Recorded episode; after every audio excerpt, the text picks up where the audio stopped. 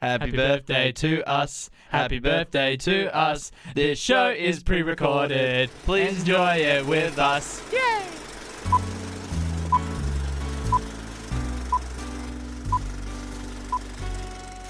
How's it going, guys? I'm Zeke. And I'm And Jay. you're listening to the Cinema Size Show podcast, episode 52. 52? Bro, I got senile there. I didn't even I forgot the podcast. We're a year old. but the gu- gu- uh, How are we're- you? I'm good. We're a year old. Congratulations. Let's give a crisp high five. Happy There's- birthday, there's that Jake. crisp again. As you could tell by the uh, beautiful disclaimer we had at the start of the show, the Cinema Sideshow has turned one. One. 52 weeks, Jake. We went That's- back to back to back to back, and here we are. it's so impressive. It really is so impressive. I'm so proud of you, Jake. I'm proud of you, man. Like this is this is crazy. I mean, you think about you think back to like Blue Velvet, where it was a little. it wasn't weekly. No. say that. and we have come very far over the course. We have now graduated, we're done, we're grown ups, we're into We're 2020. grown ups now. and here we are, episode 52. We've turned one. This is now definitely by far the longest running show I've ever done. yeah, de- definitely. And I'm glad I've shared this journey with you, Jake. I'm glad I shared it with you. This has been crazy, but it's also been like, I mean, there's a lot of benefits to doing a show like this. It keeps you sharp on your your Yeah. filmic knowledge, if you will. I reckon it keeps you sharp and you and definitely you have like really good conversations about each film. And Yeah. I think we've kept to our formula and it's it's stood fast. Stood So- fast and hard. But this is a big episode for us because not only do we have a film that we're talking about later on in the show, we're going to do Hmm. our first ever Cinema Sideshow Podcast Awards, whoa, man, which we were still trying to work out We what ne- they're going to be called. we never quite landed on some names, but that's okay.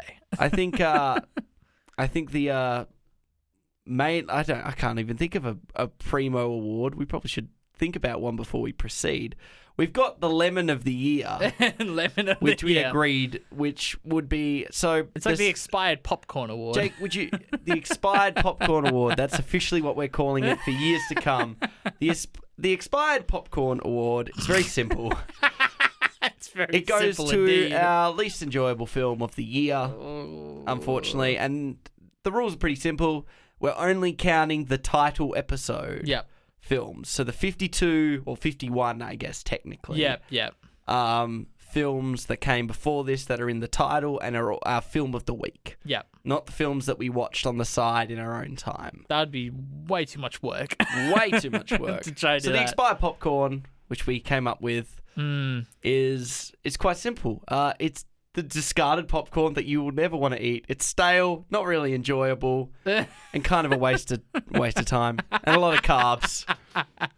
And oh, a this film is so that good.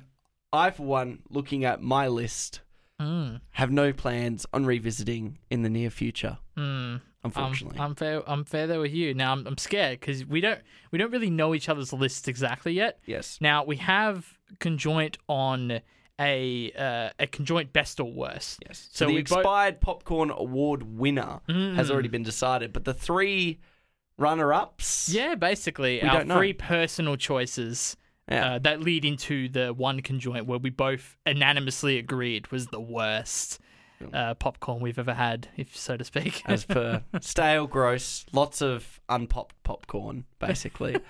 Whereas our Alright. golden, our golden choc top award, I love this. I love Yes. this so much. I feel like the golden choc top award because Jake, you and I, this is a bit of insight into the Jake and Zeke cinema experience. We like our chop tops, we do. we really do. Now I don't know if they have these in America, um, but You in should ask Sarah. Australia, th- I don't know. I can't remember seeing them in America. Right. You know, when I get back from my trip, I'll be able to tell us if they're in Canada. Yeah, I know. Our present selves are laughing at our pre-recorded selves, being like, "You monsters!" Exactly. But a choc top here in Australia is very simple. It's an We have ice to cream. expla- we have to explain the concept of It's a an choc ice cream top. that has choc top, chocolate coating, and yeah, it's honestly, it's really delight. You know, it's delightable. And every time we go to the Delightable. cinema, we pretty much get one every time. Well, maybe not every time, but we do tend we do like our choc tops. Yes, if you much much like our choc top experience, it's fleeting but enjoyable nonetheless. so the golden choc top is the primo of this. You don't want to watch it every day, and you don't have a choc top all the time, but you'll happily revisit it and and eat it. I, Uh, you know what? This is going well. Yeah. The expired popcorn and the golden choc top. We weren't gonna do like the cinema sideshow Oscar goes to because like we're a fun podcast. We're a fun one. We have a we have a we keep it chill. And let's be honest, we all enjoy a good chocky top. and we hate Let- we hate expired popcorn. Z- if it's like, popcorn could be it's expired. like let, us just do this. all right. Sorry. I had to justify it. No, I know. I have to I know. explain this is the first ever awards. Mm, that's I feel true. like we should have dressed for the occasion. I mean, I don't know what you're talking about. I dressed very fair. Do you so want- you don't want to Jake. explain that. moving into the expired popcorn award Yeah. territory. I can't believe This is like the worst show yet. Should Well, it should be the stale popcorn because it doesn't Uh. go expired. uh, uh, yeah, I suppose. So the stale popcorn. I think we really need. No, we're good. Let's keep going. All right. Let's, We really, we really should have Uh. established this before the show started. No, I You think love- after a year, but I we thought we'd live brainstorm it. yeah, why not? We've For like once. brainstormed in the past. Yeah. So the stale popcorn award, as it will Alright. be officially called for years to come, and we So may hate ourselves. Is this our main, or are we going our personal choices first? We'll go. Pers- we'll start from number three each. Okay. uh, and then we'll work our way to the Stale Popcorn Award winner. All so, right. Jake, what was your number three?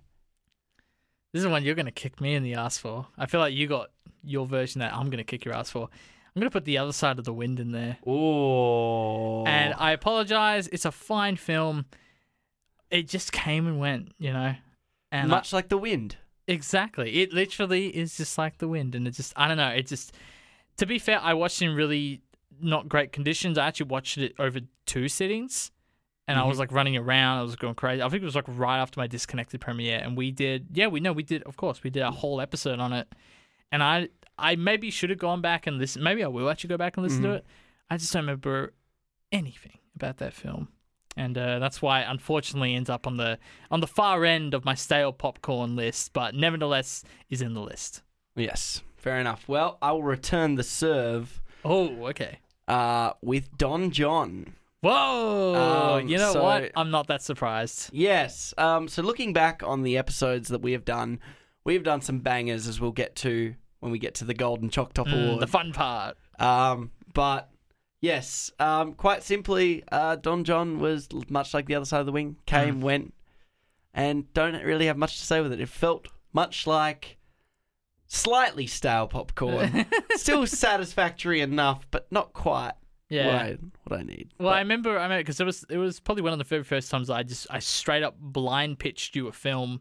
Yeah. Or pretty much, I I pretty much I pretty much selected that film to be out like in that slot without you even knowing what it was. Mm-hmm. that was the second director's corner. Yeah, yeah, exactly. With Jessica Levitt, so I kind of threw you in that one, and I remembered you being a little less than enthusiastic about it. And even me rewatching it for like the third or fourth time, whatever it was, I remember walking out being like, "Oh wow, that was actually not as great as I remembered it being." Yeah, it was very. So Yeah, it's something if you put on Netflix, you'd be like, yeah, that's all right.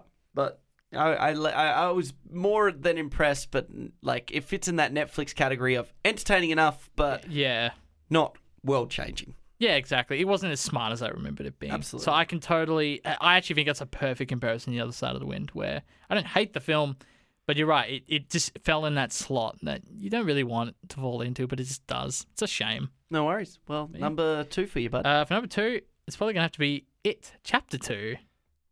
And, that's. uh, I'm going to agree. We're both going to have the same number two, I think. Oh, So okay, there you go. I also did it chapter two. it sucks. Yeah, it actually sucks. That movie sucks. The, the, we went and saw that in a in the cinema with Jack, if I recall. yeah. The three of us went. and I and- remember Oh my god. being scared but impressed with the first one, and this one was just kind of funny. The fat boy stuff, I think we were, we were joking about for weeks after that. Oh my god. It- it- Pennywise is just a bully in that film. He's not even. You're losing your shit right now. Fat boy. He's just a bully. He's This is It's me. pretty funny. He- he- he's- the person he's making fun of isn't even fat anymore. He's like buff as fuck, and the the film's kind oh of my- confusing because it's trying to like it leads in like fourteen different But directions. The final fight is like 50 minutes long. it's like Jesus Christ. It is a You- hot mess of a You know, film. you know what I would give the award? I would give this to the popcorn you would happily disregard. And the reason I say that is because this Happily- this is literally a film.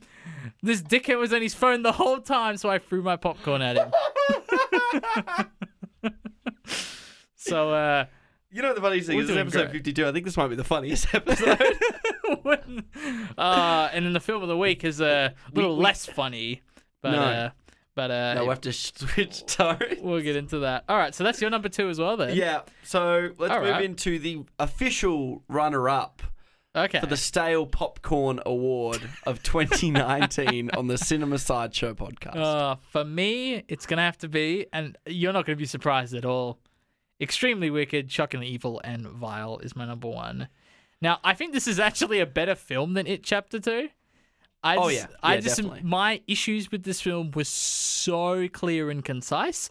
And if you go back to episode 17 and you listen to our our discussion of that film, Mm-hmm. and it's probably one of my favorite episodes we've ever done yep. just because the two of us from like a chemistry point of view and the, the episode's a very sharp 62 minutes it's a very tight episode So the, the episode And- is your favorite. It's just it, the film is just synonymous with i we don't have a favorite podcast episode category. but that's me like when we talk about it chapter 2 Yeah. it's like oh it's like amusingly not good like we can laugh at this there's this I issue think, there's like- this issue Like things when you were throwing popcorn at that dude, it was just funny, and it's just a testament to the film, yeah you know. but that's yeah exactly Whereas, with, yeah, with extremely wicked though i was so passionate even though it's a, i think it's a better film than it chapter 2 i was so passionate with my f- faults about that film with Yeah. the, the narrative issues the fact that the film doesn't know who its protagonist is all that stuff i was so passionately angry about it on the podcast that's why it has to be my personal number one So, Okay. what about you my runner-up for the stale popcorn of the year award yeah goes to Captain Marvel. oh my god Fight me. Now it's funny. I did have. this is what my my Hmm. notes literally says. So it's it lists these films, and then at the end of those three films, it just has in brackets no Captain Marvel question mark. so the, the funny thing is, I've got a couple here. So I put Far From Home on my consideration for. Me too. I did too. Yeah. Yeah. Um, I'm glad we didn't do Ant Man and the Wasp because that also came out this year. If I'm, No, that No, it was didn't. that was before man, I'm Endgame. broken. Yeah. Um, even Endgame, I it liked wouldn't. It Ant-Man would be and sitting somewhere in the middle Endgame. It wouldn't be uh, Hallmark or anything. It was not that bad. But Yeah. Captain Marvel felt like, oh, where do I begin with Captain Marvel? It's I my mean, BoJack does a style. really funny skit on it in that last, uh, that well, soon to Oh, be I know uh, what you're talking previous about. six A season because six B is coming out relatively soon. Yeah. It's it's uh, sooner rather than later at the moment. yeah. That But- half season. Um, yeah, they make a good joke with uh, Kelsey on that and how she walks in and talks about the lady superhero. being- Damn, I didn't even. Ma- that's so clever. I didn't even make that connection. Yeah, but um, this film felt like nothing. All of the publicity around it, and um, I can't even remember who's the lead chick. What's her name? Brie Larson. Brie Larson and her various f- picking a fight with anyone that didn't have who had an opinion that was not positive. Hmm. Um, I mean, we've talked about on many episodes stronger female protagonists, which might rock up in my other list Ooh. Uh, for the Golden Choc Ha Top. ha ha ha. Um, it'd be really funny to get these actually made into trophies, but um, We just send them to the producers. they're just like they're looking at, like, what the fuck is I mean- this? I think my favorite part about Captain Marvel was probably Ben Mendo, and there you go. and um, you know, it's like and that guy has a penis. it's just I'm sorry. I, it's such a nothing, right? Do you remember anything from that film? And I, I followed it up. I mean, And- we knew it. At the, we literally were in the theater, being like, "This is the flattest C grade film ever." Yeah, and it, almo- it gets a C minus because of how Yeah. just in your face it is. Like having her come out in her triumphant fight moment to "I am a woman" is like Oh, so the song like. choice, yeah. Did you know this is a woman main character? And no, I didn't pick up on and, that. and everything from even like the the Russo's use of her in the final film and how completely disregarded she pretty much is in that Mm. film. She essentially rocks up right at the end because blows up a Mm. ship. you can really feel like I mean we talked about it on that episode that the Russos it almost feels like Yeah. the Russos didn't want her in there and the Yeah. studio execs They had were like nothing you to need to have fucking do." Captain Marvel in there. right. Let her blow up a ship or something. Do something big CGI stuff. You know, that'd be We'll figure it out a month before release. so I'm sorry. It- it- I gave it. I think I gave it a five and a half or a six out of ten when Mm. I was doing my, my challenge. It just like it's such a flat. It's a nothing, film. Yeah. film. I will never rewatch it. It's not. e- It's there are the- not many MCU films out there I'd rewatch, and that would be close to the bottom of the list. It's funny because like with the MCU films, that I mean, there's a few MCU films that you could skip to understand the overall arcs of the thing. I think Captain Marvel's the only one that actively like ru- not ruins, but like it, it goes back on some of the lore. Like you know how Mm. you have certain sequels that like wait, but that means this doesn't make sense in this. Captain Yeah. Marvel's the only one out of like 23 films to to actively ruin some of the lore. yeah, and it so just some of it doesn't make put sense that right in anymore. at the finish line. So Yeah. not good enough. Didn't enjoy Oh, it, well. and enjoy your pretty stale experience with that film. well, Zeke, what is our official uh, sort of award going to go to?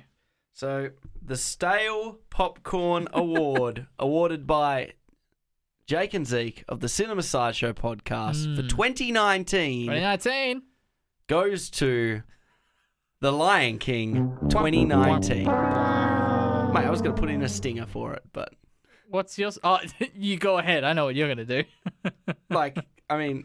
Aranya, throw that back in Kenya. What is going on? I'm Oh, sorry. I, I legitimately, this film was the most unnecessary. And uh, we look back on it, and it made so much money. So much it made money. well over the original 1994 animation. That's made. sad. That makes me And sad. it's in the. I think it's in the top 10 highest grossing films of all time. This film is such a nothing film. Mm-hmm. And you went and saw it in the cinema. I saw it in the cinema. I didn't. I would. Ref- I refused to pay for it. This one. Um, and and I still got a stale as fuck experience. I threw the popcorn back in the container. This, yeah. Congratulations, Lion King. Wait, who directed this one? Favreau. Favreau. Man, you- dude, you did Chef. Come on. like, like, and we talk about how much we like some of Favreau's films. Favreau Mm. is a talented man. I like The Jungle Book. Did was The Jungle haven't Book seen it. necessary? No. These films aren't necessary. And hopefully this award, But Disney won a few extra bucks yeah. I mean, so they've they're got Disney gonna Plus make it. now, right? Yeah. So for your Lion King live action spin offs. cool. We could see Seth Rogen playing Pumbaa again or whatever. I mean, that's the biggest thing with the Lion King. Fir- They use a script that was already written decades ago, using a cast that is significantly less talented than the original cast. But hey, Yeah. people know bloody Beyonce. Yeah. she can't act, but she sings in it. Yeah. you know, and it's it- such a, it's such a. like all the where- decisions. where's the direction? Where is the There is none. direction? in There this is film? no direction. and in we'll this talk film. about it when we get to the golden, you know, the the golden chalk top awards. right. Yeah, What real direction's all about. But you know, Favreau here, just Yeah. nothing.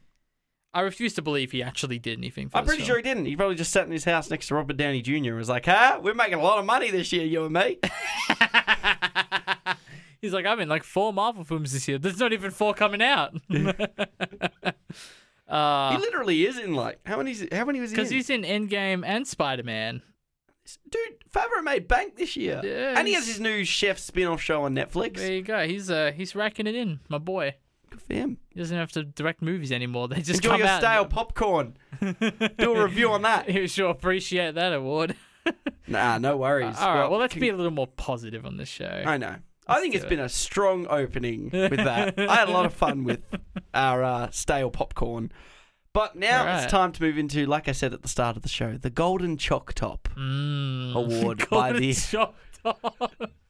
It's so good. How good are jockeys? The jockey tops. They're great. Oh, they're brilliant. All right. Couldn't get more Australian than that. All right, well, we're going to do a very similar mode of system. I want you to start this time with your number three. That's okay. My number three for this year, for the Golden Chalk Top Award, awarded by the Cinema Sideshow podcast, Mm. it goes to The Silence of the Lambs. Ooh. Now, we talked about this back in episode 42. 42. 42. That is correct. Um, congratulations. Uh, that film won the Big Five. Probably Won the doesn't Big need Five. any more accolades, hence why it's a little bit further down on my uh, my pegging list. Right, I yeah, want to yeah, give yeah. a little bit more shout out to. Because it, wa- it wasn't necessarily a discovery we made on the show. No. Like, we, s- we've both seen this film years ago. Yeah, and I think the, the the chalked up award should go to someone that, you know, needs it a little bit more. Not Mm. the five time Oscar winning.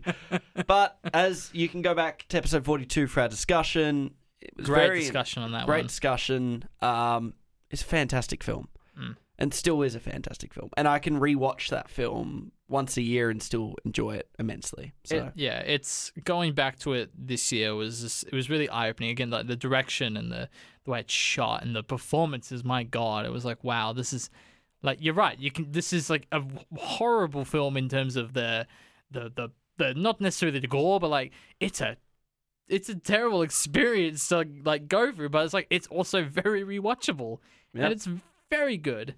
Yeah. I hope you know what I mean by terrible though. As I in, do. like, yeah, uncomfortable. it's un- uncomfortable. It's a very uncomfortable film, but I can watch it every day. perfect. Yeah. It's damn near perfect. That film.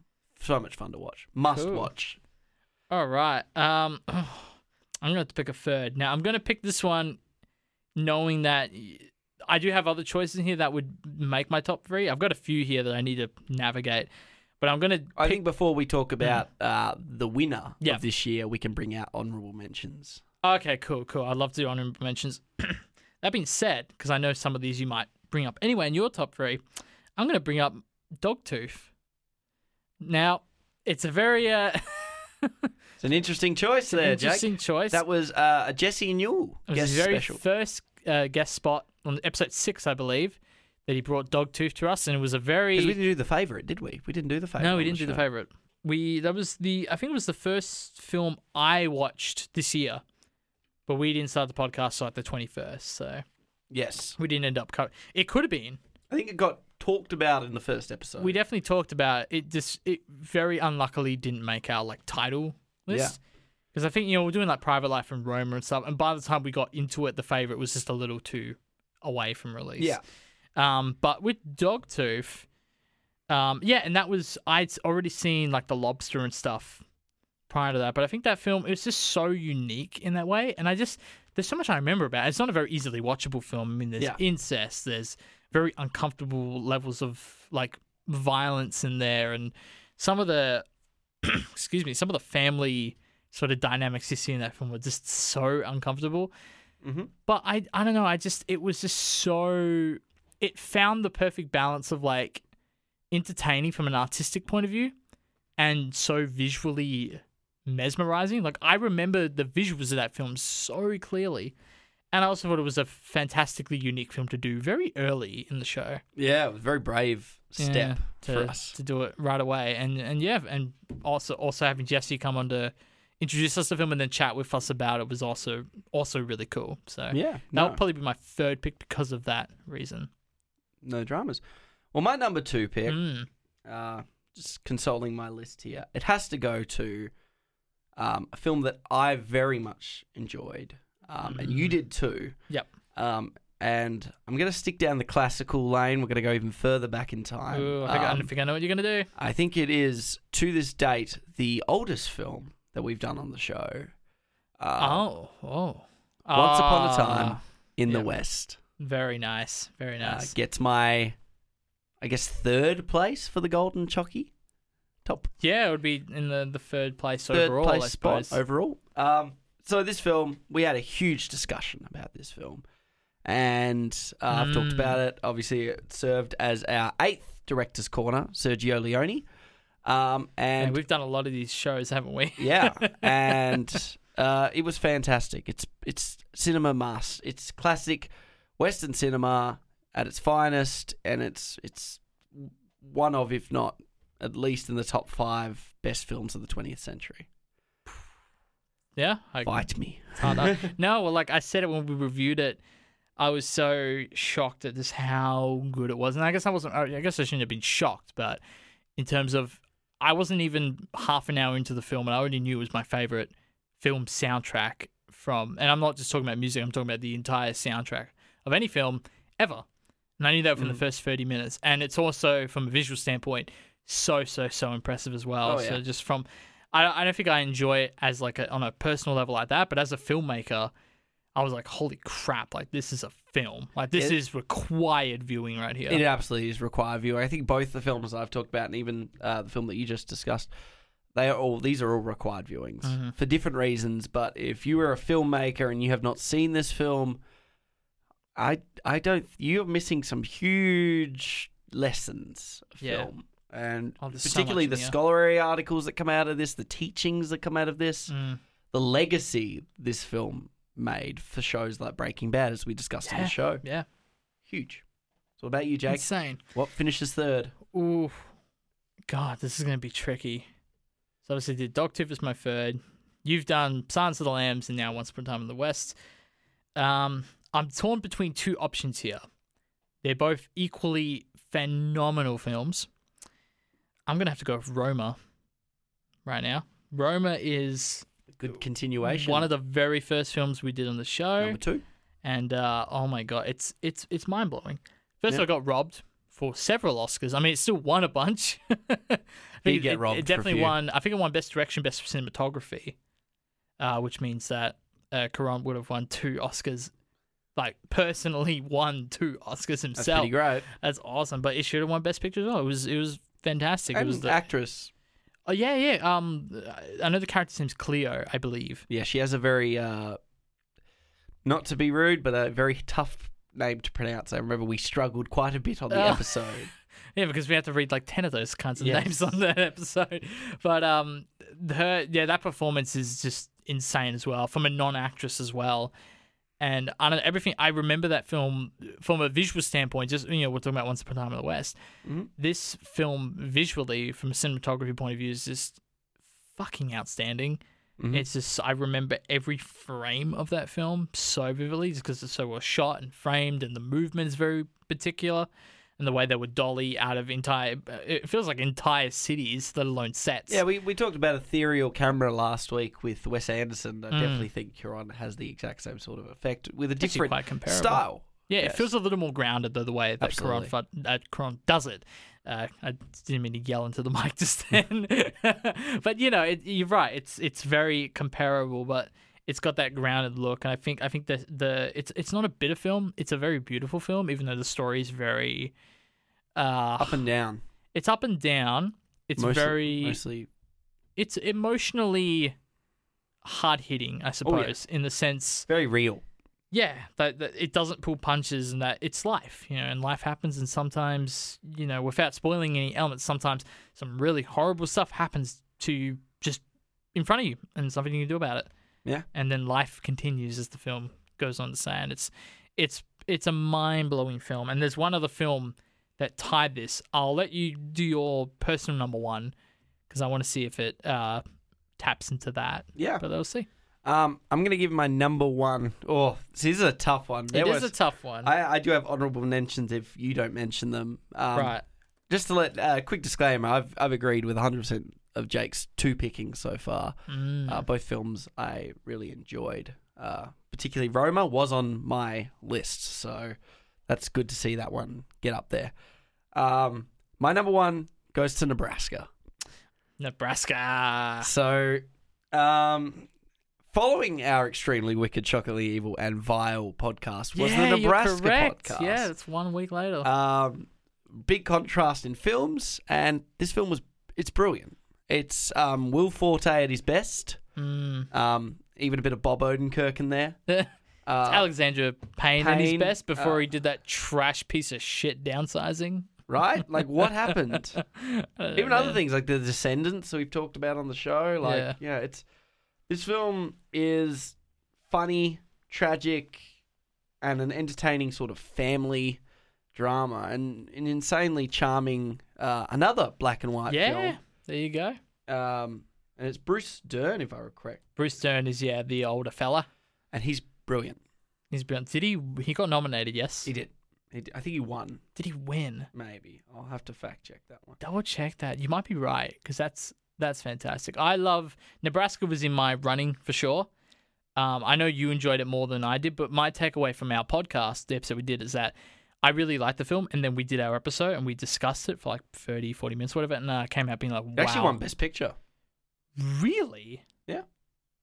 Oh my God. I didn't even know that. Won Best Picture and Best Actor. Wow. That's insane. And uh, Best Actress in Support. nice. And They- Director. wait, what? These have to be nominations. Oh, there must be a nomination. yeah, I was going Yeah, they're all nominations. okay. Did it win any of them? Uh, and then it also uh, best original screenplay and cinematography, which all were deserving. Damn. Um, I That's feel a like big one. uh, Forte, Will Forte got shortcoming for best supporting actor. I think he was also perfect compliment to Bruce Dern. Mm, Um, yeah, just overall, just great. yeah, Great fa- film. fantastic film. I just just I think it was all refle- just nominations, though no wins. Ah, that sucks. The reflecting on um reflecting on that story, even just I I'm trying to remember if I watched it the day we recorded or maybe the day before we recorded. It wasn't very long though. No. And I think you had no, you saw it that week as well, didn't you? No, all nominees. Um, yeah. Yes, yeah. Yeah, we both saw it fresh that week and um separately. So Uh-huh. we came together to talk about our first opinions on the show. Yeah. And I just yeah, I just remember that just wow, this film. Just appreciating it so much more. Yeah, I got lucky too. I just After saw it in discussion. JB and just saw the uh, the awards, and that's sometimes how Yeah. I pick them. That was one of the ones where the week, bef- yeah, we just done uh, extremely wicked, and then either before we recorded or midway through recording, we just like pulled out the laptop, like, oh, what can, what should we watch next week? Yeah. And that was the one that came out, and it was a beautiful choice. So back to you, Jake. Cool. All right. Well, I'll say it as part of my honorable mention, the one that I was going to compare to Roma could have easily been Private Life as well. I could Yes. have easily have been up there as well with Roma, both brilliant films. My number one personally has to be Blind Spotting. And I know you're up there with me on that one. Absolutely. This was a real this is an appropriate runner up for our golden chalk top award. I'm sure they'd appreciate that. This, Oh, that man. film's brilliant. It's so good. And that's another one, again, really brought to us by Jesse Newell. And he came and talked to us from the show. It, was, a- it actually ended up being our longest podcast to date. I think it's an hour, 55 minutes. Really? That's how long our blind spotting discussion is. it's a great discussion. Oh man, it's such it a- was it's brilliant. It's a Uh, We've brilliant used film. it in speeches gone by. It's Yeah, we did actually. Yeah, I forgot about that.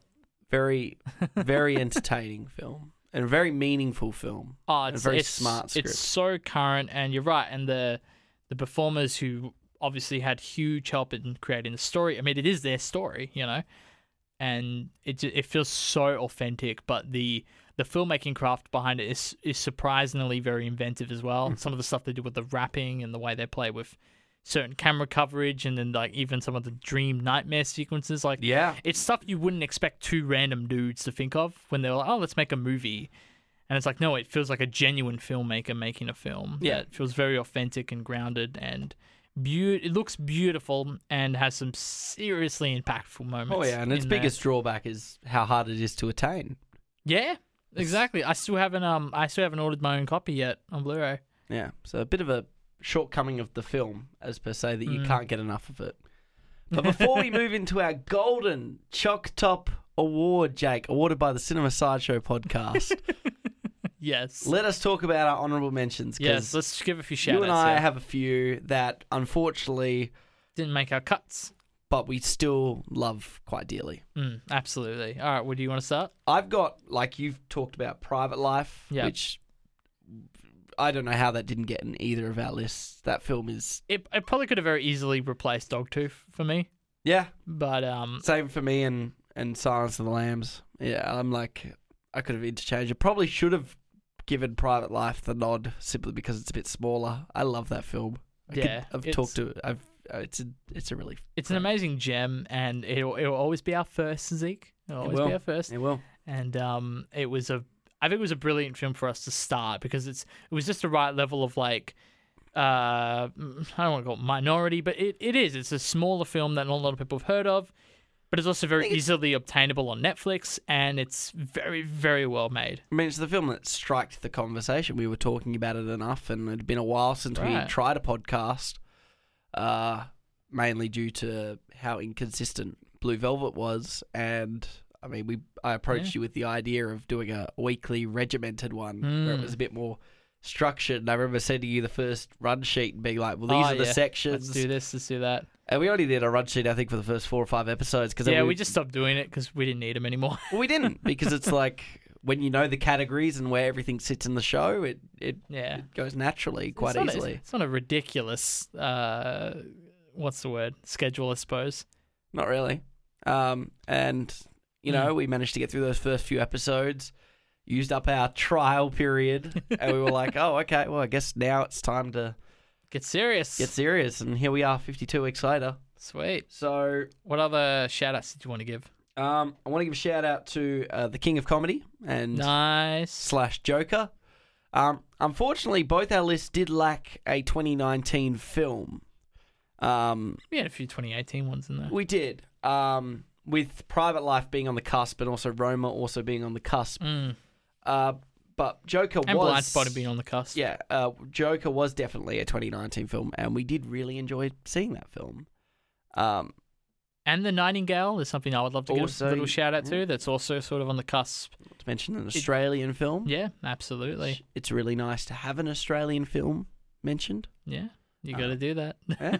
Uh, um, it just it fails towards the end, but most of it is very well executed and very uncomfortable to watch. yeah, in the Dogtooth School of Thought. Yeah. Um, I do want to give a shout out to um, basically li- like things such as last week on the show, Moonrise Kingdom.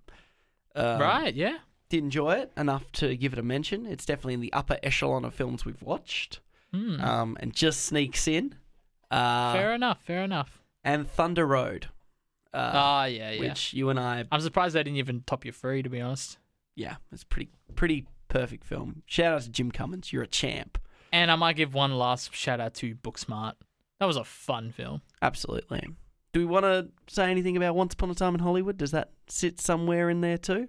Um, I suppose like I saw it twice in the theater, Yeah. so I guess that was something to be said for that, and I enjoyed it. Um, I don't know if in regards to this show and the last year film, it stood out or wholly that much, but I guess now that you pointed out, it's been a pretty dry year for films, we had like some, really good films. Like so I'm looking at this, and I think the longer time. Go- oh, I do actually want to give one that is a big uh, Okay. miss, in my opinion. Uh, John Wick Three, Chapter Ah, John Wick Three. That's a good point. Um, had a lot of fun with the film. Is yeah, it uh, provoke like a provoke short thought provoking film? No, but it's fun.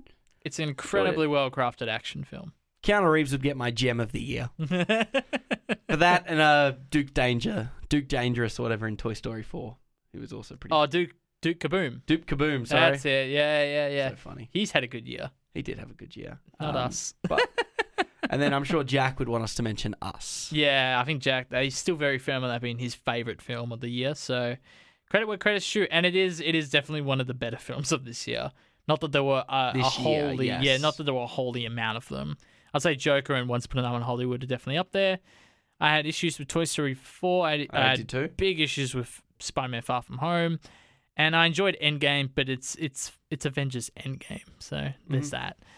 Um, Mm-hmm. Fair enough. Well, I guess it's time to move into uh, Golden Shock Top of the Year for the Cinema Sideshow podcast. Jake, I'll let you do the announcement. I'll Thank insert you. a drum roll right now. and our uh, number one film of the year in our first birthday is Once.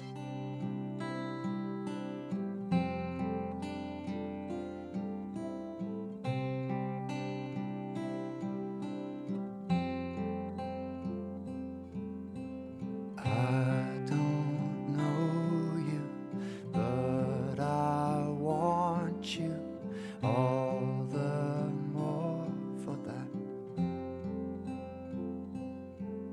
And words fall through me and always fool me, and I can't react.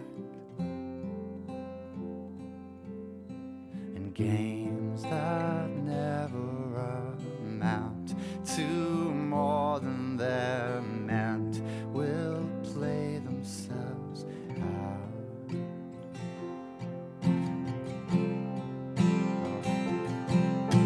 Take this sinking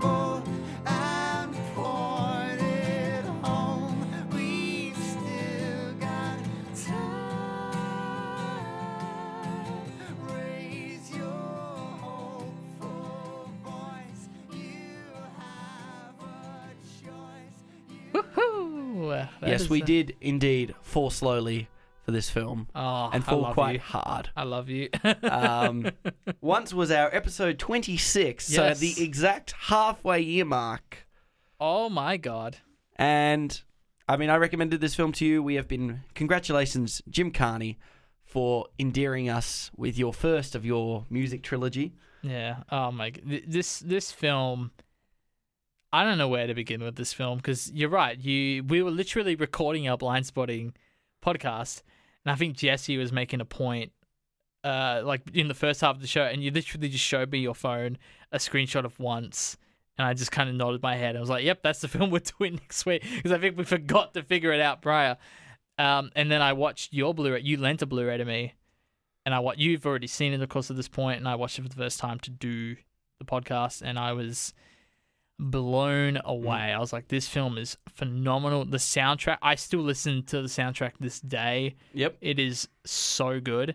It's brilliant. And out of, I think it's actually John. It's John Carney. Out of John Carney's Carney, Peter Pan. um, like entire filmography, I've only seen his musical trilogy, if you will, Mhm. with Sing Street and uh, Begin Again. This one was the only one that really forced me to rewatch this film over and over and over and over again. And it's not particularly well made from like a cinematography point of view or anything like that, but the story that it tells and the, the two characters of, of guy and girl are just so. There's such an understanding that I have with that story. I think this film has a, a testament, though. Mm. Um, and if you actually look at Begin Again, particularly his filmmaking style of the sort of uh, well, more handy cam s style, it Mm. definitely feels. Um, some would argue more amateurish. yeah, like and a it does- documentary almost. Um, but it works. It's a very it's an Eastern European. I talked about the mist halfway through this this year Oh, yeah. having a very similar style. It, uh, it's a style of cinema.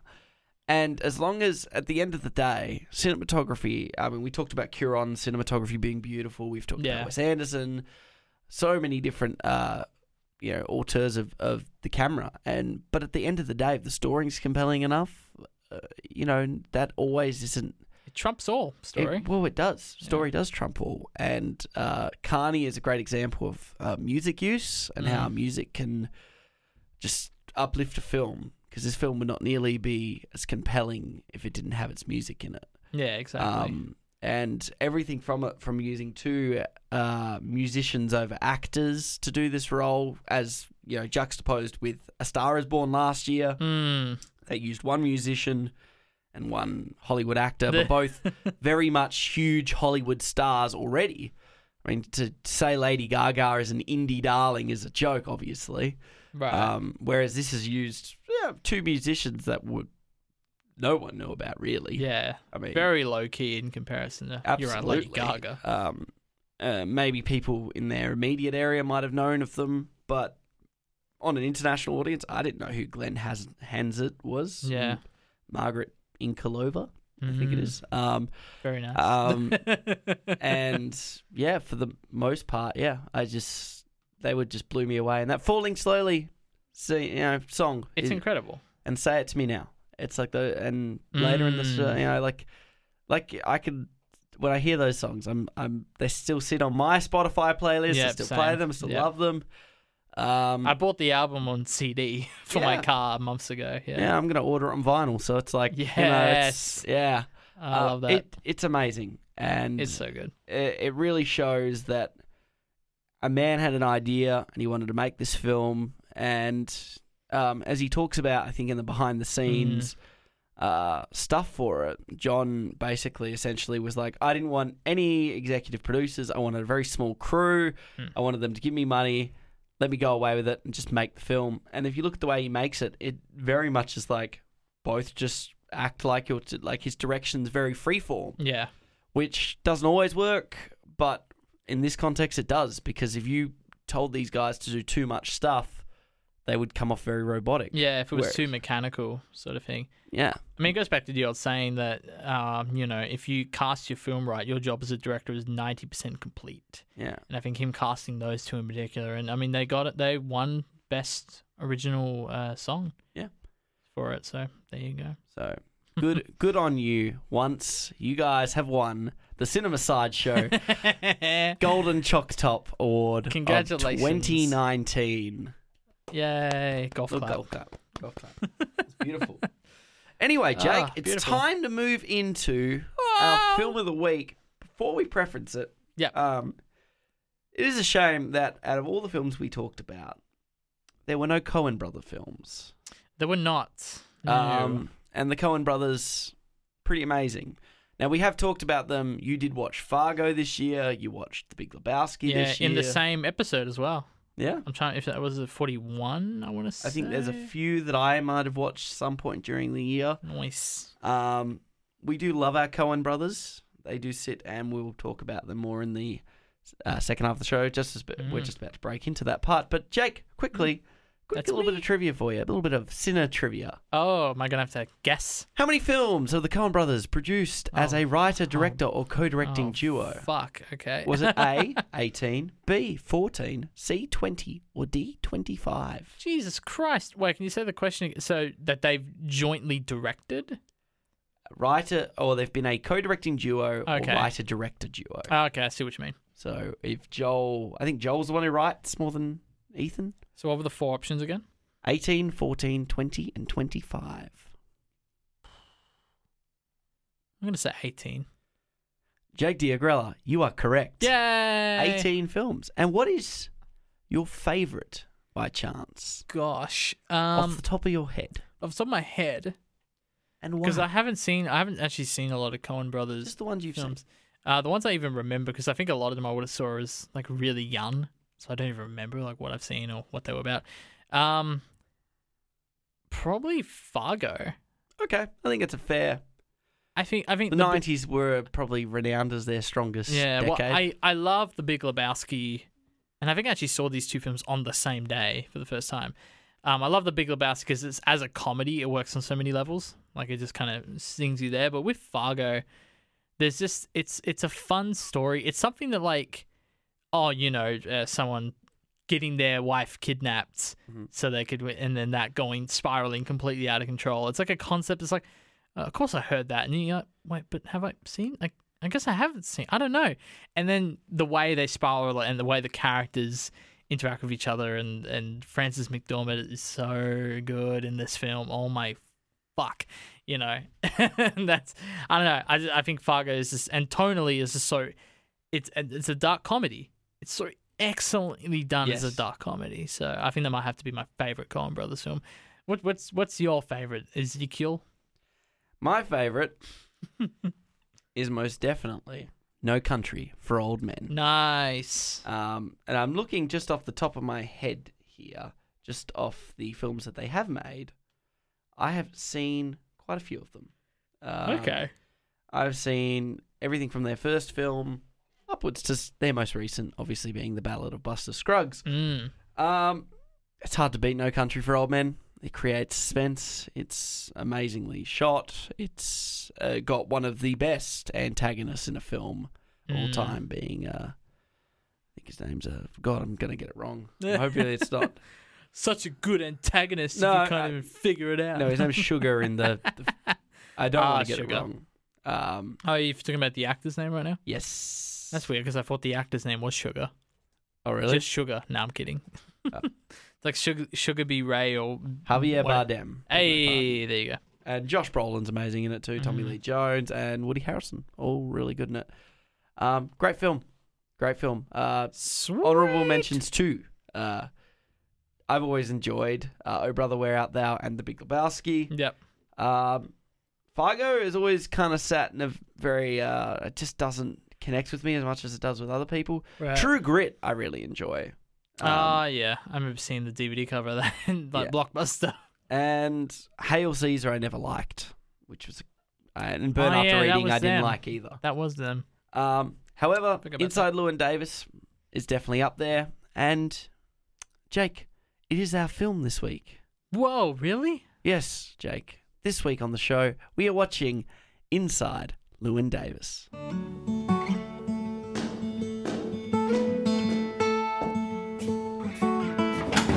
Explain the cat. What's its name? I, I don't know. He snuck out Do you the think door. you're staying here tonight? Leaving. Oh. I was hoping to. Lewin Davis, a former merchant marine, is a folk singer in Greenwich Village, New York City. He struggles to maintain his artistic in- independence against the commercial needs of the music industry. Jake, Oh, this is your first time watching this film. yeah, I just saved myself on that read. That was a good save. good save, my boy. So, this is a smaller film from the Coen brothers, not nearly as big and grandiose as some of their films. Mm. Had a That budget of doesn't 11 do million. And Pretty, pretty decent. for the most part, people that watch this film really love this film. Such as music. S- Love this film. As you talked about at the start of the show, Mm. this was my first film in the 365 challenge of 2019. Mm. And I'm about to read you your own review of this Oh. film. Haha. I got it on here. So the in- the review you quickly put on Instagram for your number one film of the year. The Coen brothers deliver another masterpiece and ballad of the underdog in a compelling and simple story of a struggling folk artist in the 60s. Oscar Isaac is quickly becoming one of my favorite actors to watch as he plays a frustratingly yet charmingly flawed musician so well. This film is a must must watch and easily in my top five for the Coen brothers. That is the Zeke Morgenheim review from It's pretty sharp. Very, That's very- all I need. I'm out of here, Jake. you take the second half of the show. Oh no, uh, that was pretty much exactly a year ago now. That's crazy. So- Hasn't changed. Yeah, I There think you go. later in the year I ended up watching Annihilation. He's still awesome in it. He's probably the only part of Star Wars I'm looking forward to or have looked for.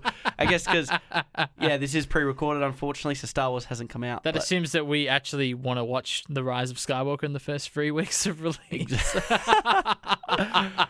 probably not the first week at least. But Uh, no, I'll Um, watch it straight away just to get my curiosity out of the way. I don't even care about spoilers anymore. he's legitimately like the only person that remotely compels me. And it infuriated me in Last Jedi how he basically turned into the, a little rug rat running around a ship. basically. He was so cool in episode seven. See, this is the thing.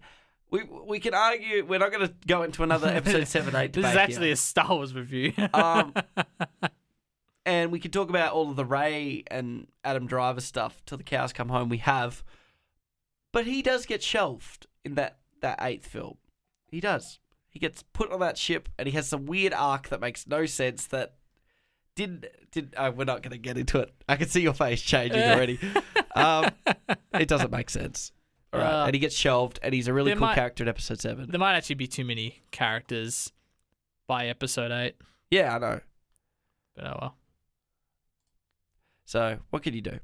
I don't know. There is nothing you can do because we're talking about a movie that's not Star Wars. Z. It is true. We're actually talking about a film that is completely and utterly different from Star Wars.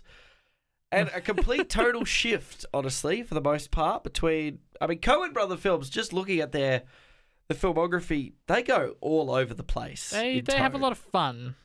Yeah, they switch between fun to I mean, there's nothing fun about No Country for Old Men, really. I guess the fun is in how much of a horrible badass person Sugar or Javier Bardem's character is. But Mm. I mean, I'm looking at Hail Caesar, Lebowski, Burn After Reading.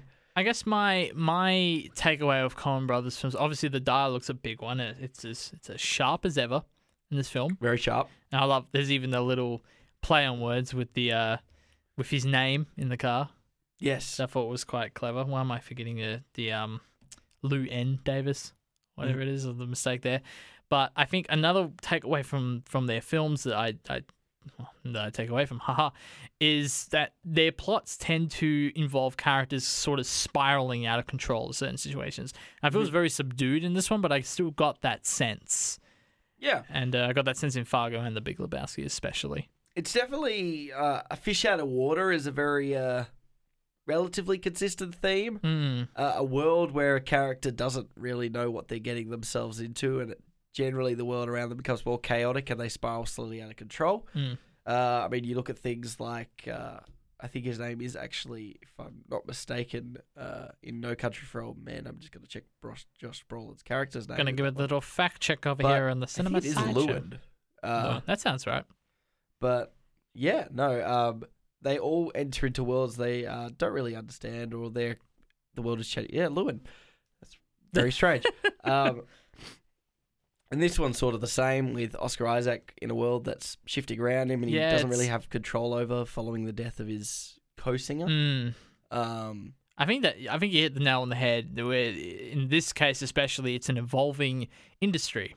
Yeah. That he's he's uh, too stubborn to catch up with, and he's Yeah. you know he's a wannabe loner in a world where everyone wants barbershop quartets. Yeah. You know, and it's like he, he can't really do that, and that goes into the log line of like, what's the commercially viable option in the music industry in 1961? it's Yeah. this thing. This is very clearly not the thing he wants to do, and it's still it's still very relevant today. And Yeah. that's that's why at times I forgot it was even a period piece was because it feels quite relevant still. Yeah, I mean it's it's constantly true. The music industry and the film industry are constantly evolving, and times are changing.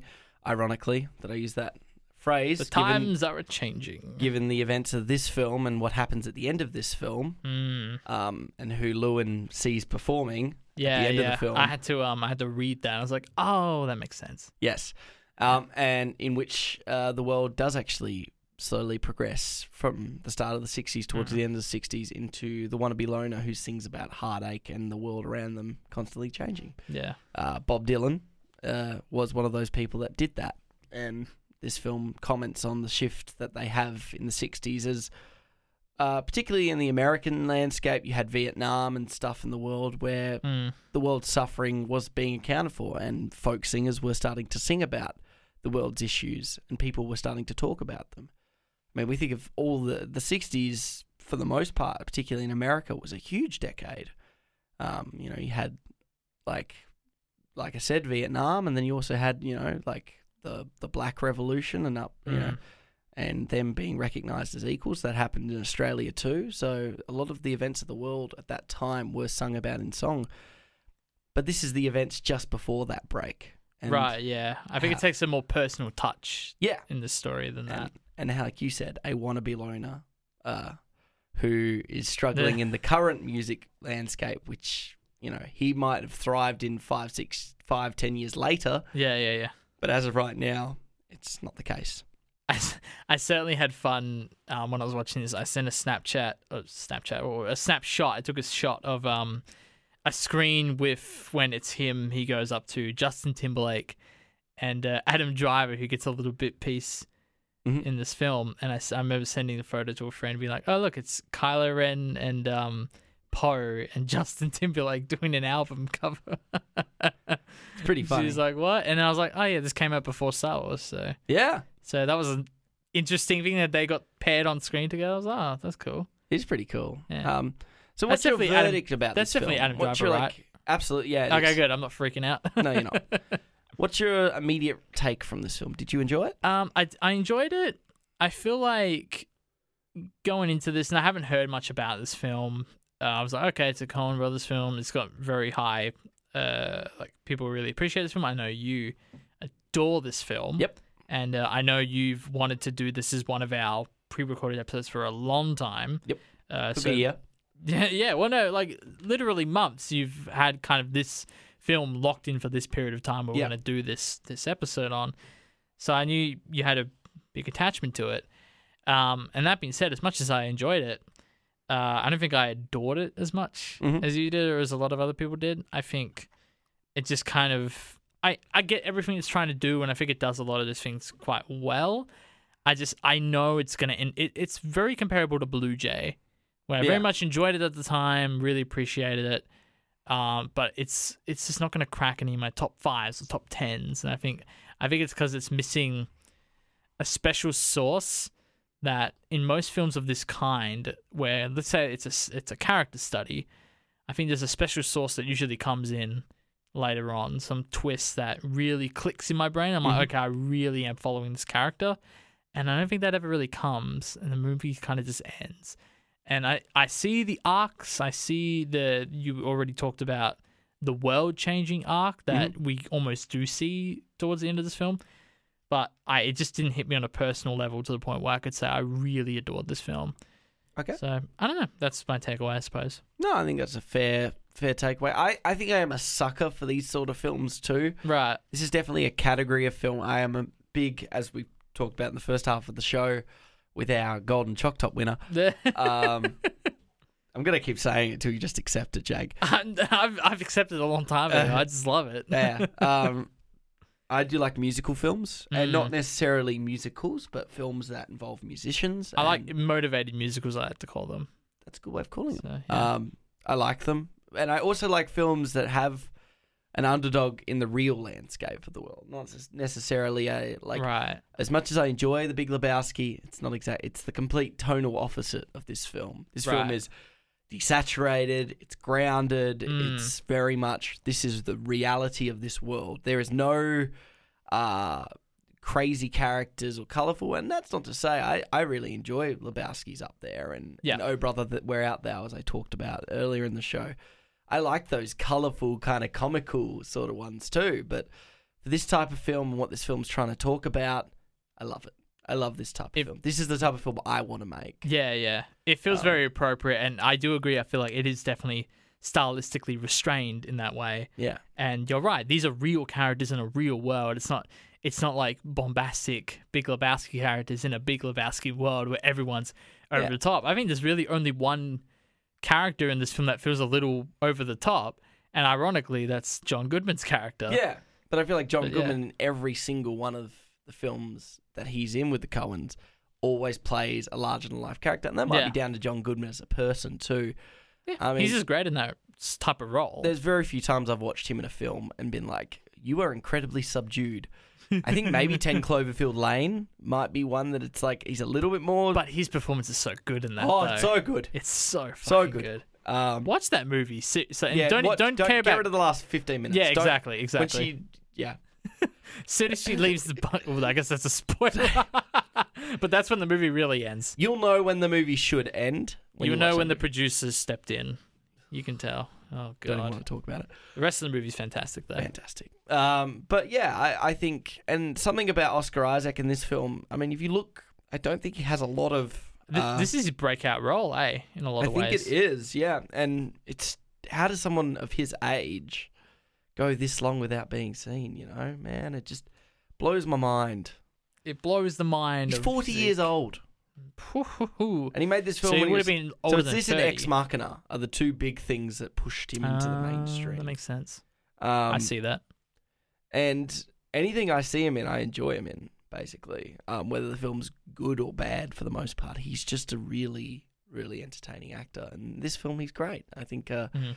his character is this kind of detestable person, but he's also you want him to succeed because he's had a lot of there's there's motivation behind his shittiness as a person, Yeah, yeah. I Um, agree with that. and the people around him they also detest him, but they also kind of have a side. His relationship, in particular, with uh, I'm gonna have to gonna have to get this name up, unfortunately, but Oh, is it with um? the Gosh, I know this. I've got it written down. with somewhere. Kerry Mulligan who plays Gene Berkeley, Gene, that's it. Gene, I'm Uh, thinking of Gene.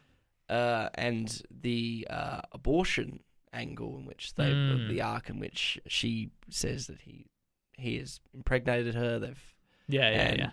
now he has to get an abortion. And then over the course of him uh, booking the abortion Yeah, getting appointment, that he all discovers organised. that the first time this happened to him, uh, She basically the kid. Yeah, and she ran off with the money. um, and that leads to a strange, torn thing where he feels like he might want to see this kid. Mm. Um, there's there's a lot going on in this man's head, and his re- his sort of a strange relationship with his father is now where his fear as a character, an internal fear as his character is going to lead to now his very much alive son that he's just Mm. discovered, and he doesn't want to be like that, but he's also too afraid to uh, interact with his. I think I think it's a four or five year old kid.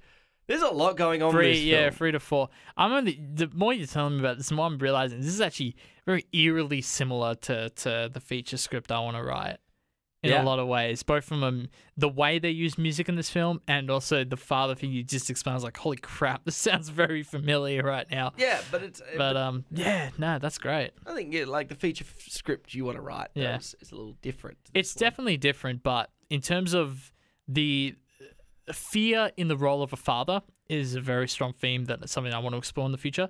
And their use of music, which I wrote and compared it to John Carney, who obviously we've talked about before, where he his musical films, the music is the soul of those films. And I feel like here it's more of a, a vehicle device for character study, Yeah. which is something I also want to use music as in a future. Of And I mean, mine, not so, to yeah. Hmm. peel more into the highlight scenes of this film, but one of the scenes that uh, happens and involves one of these songs and his interaction in response to the song Mm, reveals a lot about the character and also is very powerful and really uh, i think carney does a really good job uh, particularly with begin again looking into the musician way and how it works a little bit more i Yeah. think once is very much a romance story that music is used as the bridge for romance Yeah. and Okay. is the drive for both those characters journeys mm, into discovering that they don't want their original goals, they want each other, but they have to accept their original goals as characters. Mm. Um, however, I just feel like um, Begin Again taps on it a little bit more, and how music is like a little bit more of a character device and how the industry, very much like this Right. film does. okay, that's fair. I can buy that. Yeah. Fair no, enough. but I think I think it does tap into a lot of those ideas, and I think to your point about his relationship with Gene, I think his relationship with literally every character in this whole film is Mm-hmm. is fascinating. I feel like his relationship with the the the I, I forget his name, but the guy who owns the the cat that he carries around a lot, Mm-hmm. and you're right, the relationship with the dad, the relationship with Gene, the relationship with that that singer guy who's in the the um the uniform Yeah. uh, even even Adam Driver for like two seconds. Like his relationship with all these people is so interesting. Mhm. The way the the dynamic that they have with their dialogue and the way he treats certain people, especially some people very cruelly towards the end. Oh, yeah. but I think that was my takeaway for for him as as a Lewin as a character. Lewin, yeah. Yep. Inside Lewin Davis. Haha, I got it. Um, yeah, the, just the, the insight we're getting to him through these interactions with other people is so fascinating. I think we get an idea of where his head's at. Because you're right, there's a lot going on. This abortion thing is just is is a little crumb of the story, really. Yeah, he's got his And- estranged relationship with his father, his Yeah. struggling music career falling apart, uh, the psychological impact that his uh, partner, Mm. his singing partner, his, uh, his co musician suicide has left on him. yeah, yeah. Um, I love the reveal of that, by the way, because you don't really know for a little while. no. You just I mean- assume that he left. Yeah, he Hmm. like very much like other musicians, and his relationship with uh, this character that doesn't get any screen time, like at all. I mean, like his partner Mm. never is revealed. Yeah.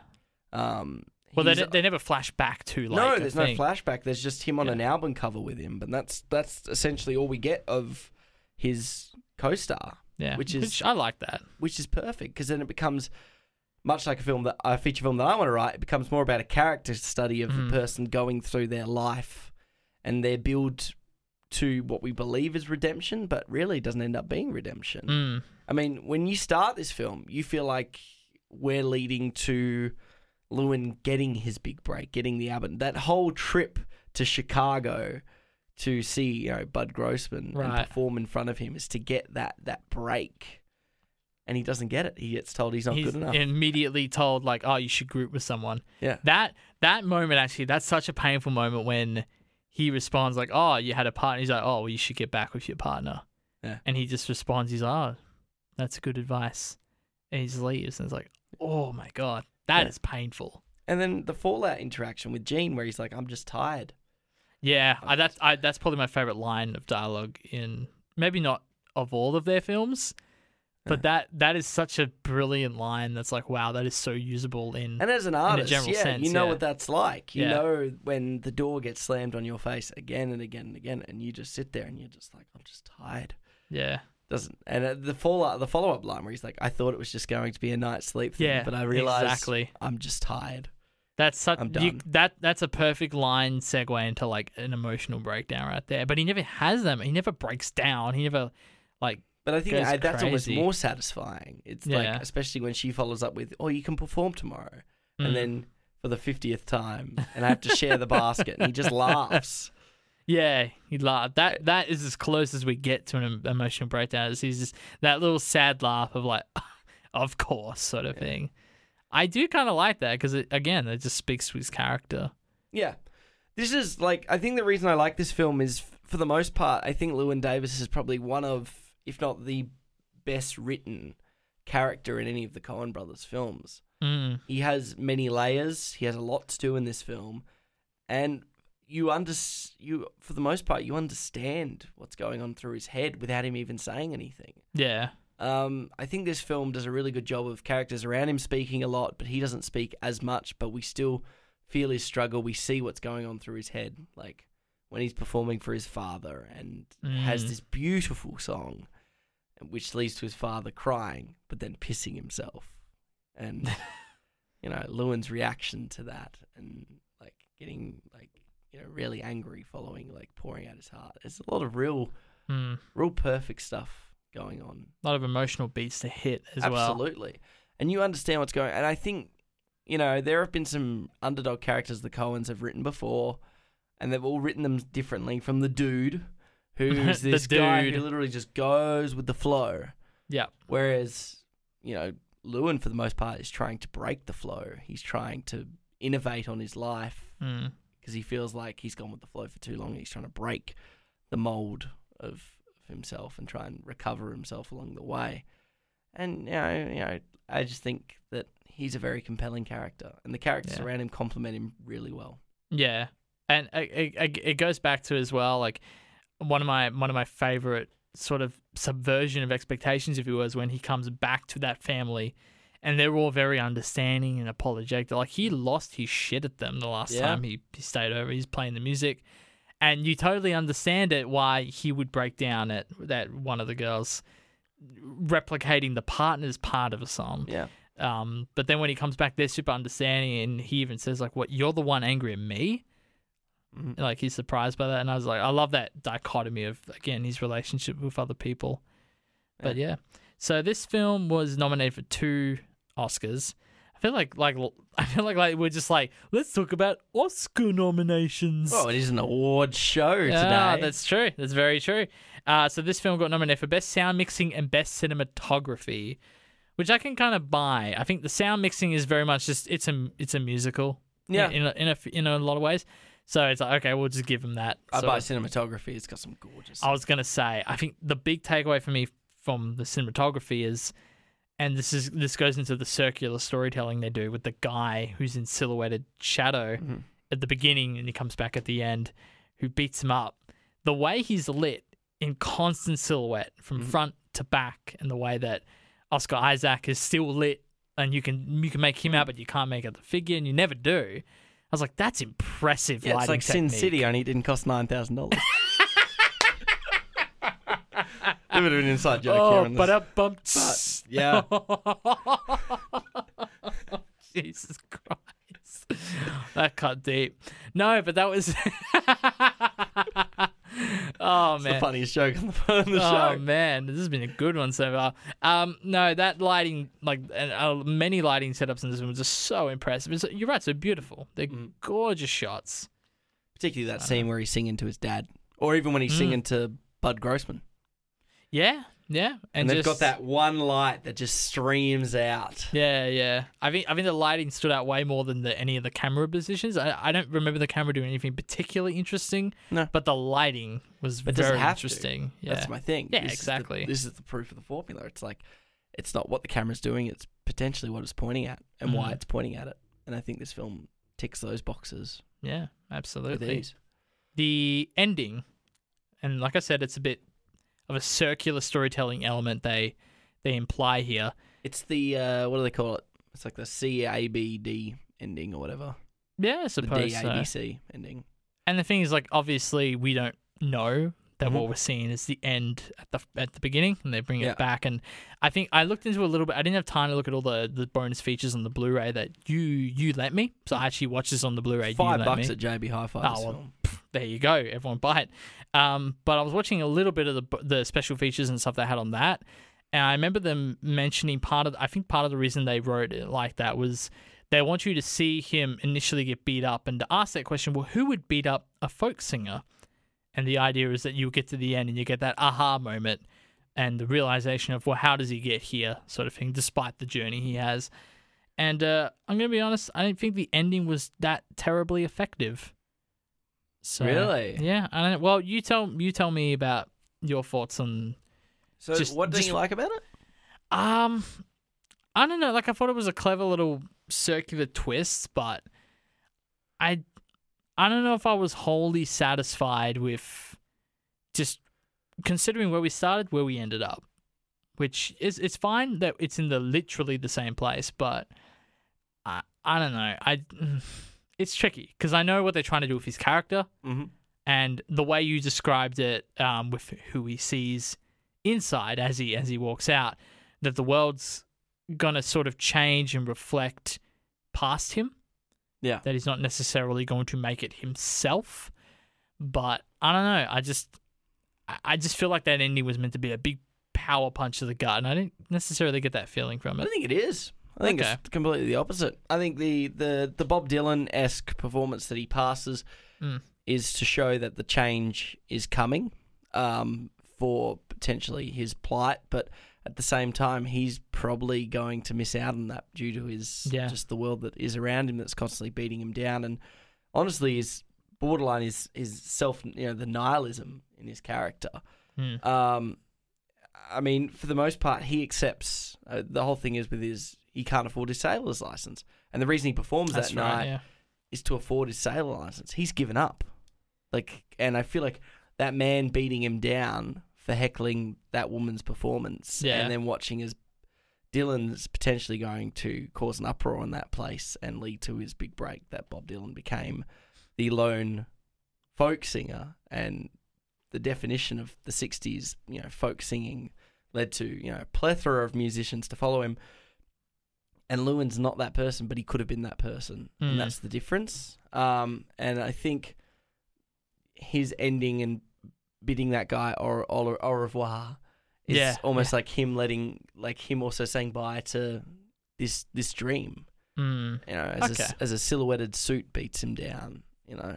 I mean, it to me it feels more like this character is fully given up on the music dream and has Yeah. given up on this life and trying, and it leads to. I mean, in that interaction with Gene, where he's talking about being tired, he's given up, and the Yeah. reason he performs is simply so he can make enough money to afford his to go Is- into another life yet go again into- sort of thing the sailing life that you're supposed to go into in the first place. He's yeah he's given up chasing, and that nod to Bob Dylan there is more a way of saying, well, you could have been on this train, but you're going to miss it.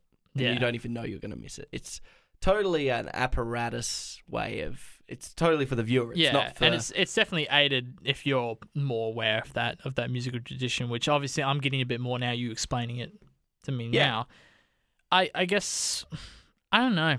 I I see all your points, well, and put it's it- hard for me to describe why I wasn't a huge fan of the ending.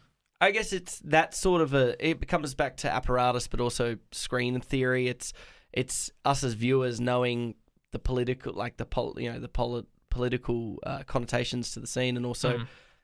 the historical connotations. to the scene. We know Yeah. that's Bob Dylan, and we know what Bill- Bob Dylan went on to do. yeah, Um, and all of the the duets and the the threes are singing, and they're all singing very folky, happy stuff. That's like the stuff from Johnny Cash and stuff. The people Mhm. that inspired Bob Dylan, but Bob Dylan went on to go do his own thing. And Yeah. inside Lewin Davis is really could have been an innovator of this time, like Lewin Davis could have, and.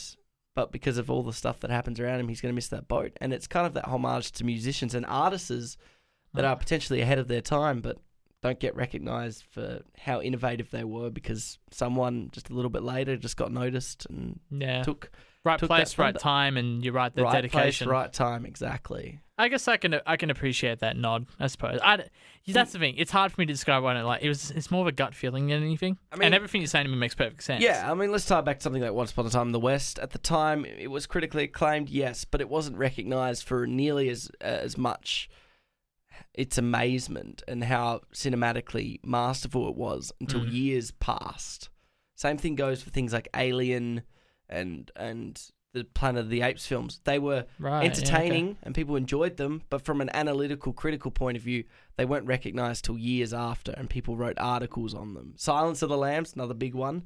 most people didn't want to touch that film at the time. Yeah, Although, I suppose. guess it won its Oscars. It won the sure. Oscar, yeah, yeah. I mean, And even like Planet of the Apes, I feel like that had a bit of Star Wars syndrome just because it had so many sequels. Yeah, exactly. Pretty quickly after exactly. that. But I see your point though. So yeah, I mean, okay, what about John Carpenter's Halloween or something like that? Mm. Something like or Texas Chainsaw Massacre, something Yeah. a bit smaller okay. that gets recognized a bit later on. Innovative for its time, for, to its genre, and to the type of film it is, just like music. Yeah. So, I mean, any? Uh, do you want to break into highlight scenes? Um, I'll just I'll, I'll throw a few quick things out there. Uh, so so I wrote stuff. Obviously, there's a lot of use of the cat Yes. in this film. Um, and the entire time I was thinking from a like semiotics point of view, I'm like, what does this cat represent? Stray Cat. Yeah, exactly. Very nice. But I was also I was under the impression that it was a sense of responsibility that Lewin was kind of weaving in and out of throughout the story. There was Yeah. times when he would bring the cat with him everywhere, and then there's times when he will leave the cat uh, in an abandoned car in the middle of the freeway. And that cop is a dick, by the way. Oh yeah. Just saying. Um, I also wanted to mention I like the hallways into the houses and how Jeans is like very skewed inwards those doors, like Yeah. very weirdly skewed in. And then it contrasts with Adam Driver's hallway where the doors are a bit more symmetrically placed against each other. And I wanted to mention I, I thought it was interesting that the the bar where they're playing music in was like the the patrons, if you will, were actually very respectful of the music. Yeah. Like I, I would expect, like, oh, I- I think a lesser film would have brought a, a singer songwriter in there to perform, and no one's paying attention. In fact, that's kind of what happens in, in John Carney's stuff sometimes. Is a lot of people don't pay attention. It takes the one person to notice. But I think it was a product of its time, 1961. Yeah, I mean, a lot of people Yeah. do listen in musical performances back in that time. Yeah, yeah. Um, I think for the most part, if you go to the right musical bars too, Mm. people are generally more respectful. Yeah, I, I, know think for so. a fact, like if you go to Mojo's on like a, an open mic night, ninety nine percent of the people yeah. that come in to watch the performance are watching the performance. And if you want to get a drink at the bar at the back of the room, you have to be pretty quiet if someone's on like an acoustic performance. And stuff. Yeah, exactly. It's Very very, cool. and I think definitely uh, this bar uh, is very much a musical bar. Well, it, it helps sell me on the idea that he talks about industry, you know, and Yeah. and especially when he talks about how he can't let his practice albums leak out because that's just not what you do in the industry. You need to keep that mystique, and I liked his obsession with that, Yeah. and it, and it sells it the fact that he's in bars where the people respect the music. well, you even know? a- as Gene says, the times are going to be there. Like the, Mm. the like the press do come to this Yeah, bar to okay, seek that makes out sense. new uh, talent, yeah. which especially that night when he was supposed to perform and Bob Dylan's there. Mm. Comes There back you to go. that thing. Damn. He could have gone up on that stage, performed, and been that person instead of Bob Dylan. Well, there you go. But instead, he got drunk, got beaten up, and it wasn't him. He missed his boat. okay, I can, I can, I'm totally coming around on the ending. I can, I can give you that. No worries. so, any highlight scenes for you, bud? Um, yeah, I I found it surprisingly really hard to pick a highlight scene here. Uh, not, ne- not not necessarily because there weren't a lot of good scenes. I think it was just I was struggling to think of one that really stood out in my head, and I think the one this is a weird one is p- very early in the film. Initially, the cat gets out and he's taking the cat on the train. Yeah. and there's a collection of shots when the train's driving by and the cat starts looking out the window and we're getting these pov shots of like the passing walls and stuff and it's a bit more stylized than i would expect and i don't know what that scene just really stood out to me i was like this is really interesting Okay. and i guess that's my highlight scene for inside lewin davis No, that's fair. Um, mine's got to be, uh, and I talked. We've talked about it a little earlier on in Mm. this review. Is the fare thee well uh, duet at the dinner table, right okay Um, okay and how Lewin lashes out at the two patrons that have taken him in, and who really liked that signal that uh, single he did with his partner. Hmm. Um, and of course, it's Lewin sitting at a table, and they ask him to perform the song. he's a bit Um, reluctant he's very reluctant. He's very much like I don't want to perform it because, I mean, on the surface he's he's saying like I'm not a trained poodle. You yeah don't, you it's like don't- this is my job i wouldn't ask you to to do a lecture in front of me sort of thing Yeah. but yeah and- you're correct Uh, But obviously, under the surface, it's to do with his dealing with his loss, and his pain, and how he always feels anchored to this song because he hasn't got a single career to stand on. yeah His career is defined. Him as a person, for the most part, was defined by the songs that he sung with his partner. Um, and he starts performing it, and and the lady patron she joins in, and he lashes out. yeah, he doesn't like uh, because that. She goes, "It's uh, it's his it's, hi- part. it's his part. And Yeah. he's like, you don't get to sing that. Don't sing that. And it's really good because it's just Yeah. like no one's saying anything, but you 100% know as the audience why he's saying don't sing that. yeah, yeah, And it's one of those scenes that I know for this film gets talked about a lot. Um, but yeah, it's it's just a really good scene in my opinion. It's really uh, emotional. It really Mhm. shows what Oscar you know Oscar Isaac can do yeah. as we've talked about. Like this absolutely. is his breakout role, apparently. This and uh, Ex Machina the year after, so Mhm. that's insane to me. I just, um, I don't think I've ever actually seen him in a lead role before. Oscar Isaac, Yeah, he nailed it. absolutely nailed it. And I think that scene mixed with uh, honestly the scene between him and Jean, and Jean's they're sitting on that park Oh, bench. and she's gone off her face. She's And like, "You sh- asshole! You asshole! Should you have double asshole. wrapped it. Should- no, you should have double wrapped it. And it's Should've double it's a wrapped. mixture of funny Oh, and she's so mean. It's funny. Yeah, but it's savage. Yeah, and he's just so passive. he doesn't in give a that scene. shit. Yeah, Um, and I think those two scenes were my my highlight scenes. I think this film is a must watch. I still stand by it. It's a refreshing experience. I might, I might pick up my own copy on Blu-ray. yes, Um, like I said, I, I, I wouldn't give it. You gave it on your, your uh, 2019 list. Right? You gave it a nine out of ten. and I'd stand by that. I wouldn't go that high, but I do really appreciate this film. And after talking to you a bit, I do appreciate a little bit more of a lot of the historical context that's Glad that supported the show. there you go. That's wrapped up into it. So yeah, written, directed, produced, and edited by the Coen Brothers. See, you My gotta boys. just you can't do it. Uh, Yeah. you can't find people to do it right. You just do it yourselves. That's what I've learnt.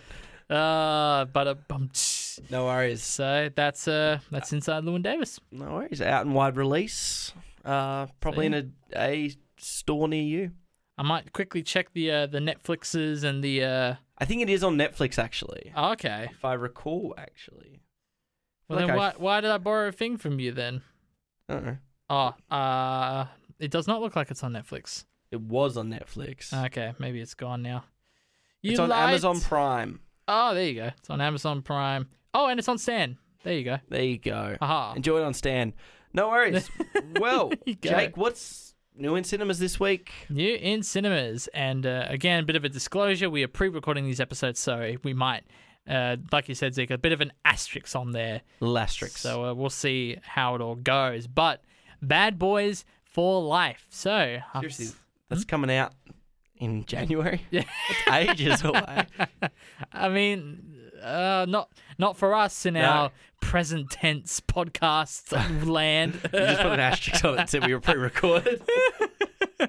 Uh, 17 years after Bad Boys 2, Will Smith and Martin Lawrence returned to bring back the band together again. Mike Lowry. So there you go. Doolittle. Robert Downey Jr. Doolittle. Saw They, that. they don't even want to put Doctor in the title No. anymore. That, so that that exists. That would be assuming his uh, occupation. You're gonna say, assuming he's not dead by then. I saw the trailer for that. It does. It looks generic as fuck. I didn't even bother with the trailer. I was just, well, I've never seen. Well, I'm pro- I'm sure I have seen the like the older ones, well, the original or whatever the case. What? I'm sure I was a young wee lad. Bruh, I remember Doctor Doolittle, If Eddie I- Murphy. If I sit down and watch Watch Doctor the second Doolittle, one I too. remember the scenes. I Yeah. I know, but I don't remember anything about it other than that. Bombshell. So uh, that's uh, Boom. boom boom. It's uh, from Jay Roach, the director of Trumbo, and his new film about the the three ladies uh, on some sort of uh, real life scandal where they took down the heads of Fox News. Oh, I also saw that trailer the other day. So it's uh, is it Charlie's Theron? Theron? Charlize. Charlize, uh, Margot Robbie, and Nicole Kidman. Looked also generic as fuck. Aw. It's our boy Joe Roach. I'll give it a chance just because of the Trumbo Man. And last but not least, Go! Explanation mark. Which is a newbie in a Western Australian town attempts to win the National Go Kart Championships in this Australian family sporting drama. I've heard nothing about this. Nor will And in- I want to hear anything. And in fact, when I looked it up on Google, all that would come up was the Flix link of which I originally found the source of this film. So I don't know what I don't even know if Screen West are doing. I, for all I know, Clicker Productions put this film out. I How- wasn't even I didn't even know How about it. great is Screen West, Jake? and on that Oh, note, Jake, man. What are we watching next week on the show? Next week on the show, we are watching Apocalypse Now. This is the end, beautiful friend.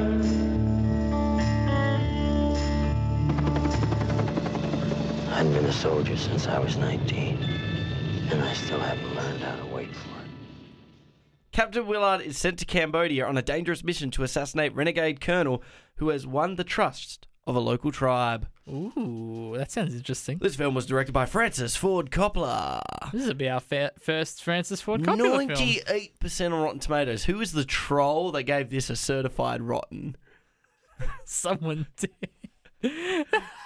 Well, that's all I really have to add. It'll be interesting to do a Francis Ford Coppola film. Yeah, no, it'll be uh first of many, hopefully. Yeah, we've done Sophia. We've talked about Roman, and Yeah. now we're doing Big Daddy. So this film is Apocalypse Now. It really doesn't need Ah, that much of an introduction. That is cheeky. Thank you for joining us on our first birthday. I thought you were going to say hap- thank you to me. Thank you for a year of this, Jake. Thank you for a year, Zeke. This is it's been a it's been a wild year. in Here's opinion. to another year. yay So clink. we really should have brought some like champagne or something in there. I know pop done. Yeah. That No was worries. us drinking the entire champagne bottle. Thank you for joining us One for go. this year.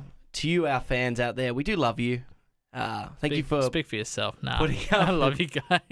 putting up for us for a year. Uh, we do love you. We appreciate it. I hope you've enjoyed this year with us. There'll be many years to come, hopefully. But thank you for joining us for the Cinema Side Show podcast. Mm. I was Zeke. I was Jake. We'll catch you next week with Apocalypse Now. This is not the end. Ah.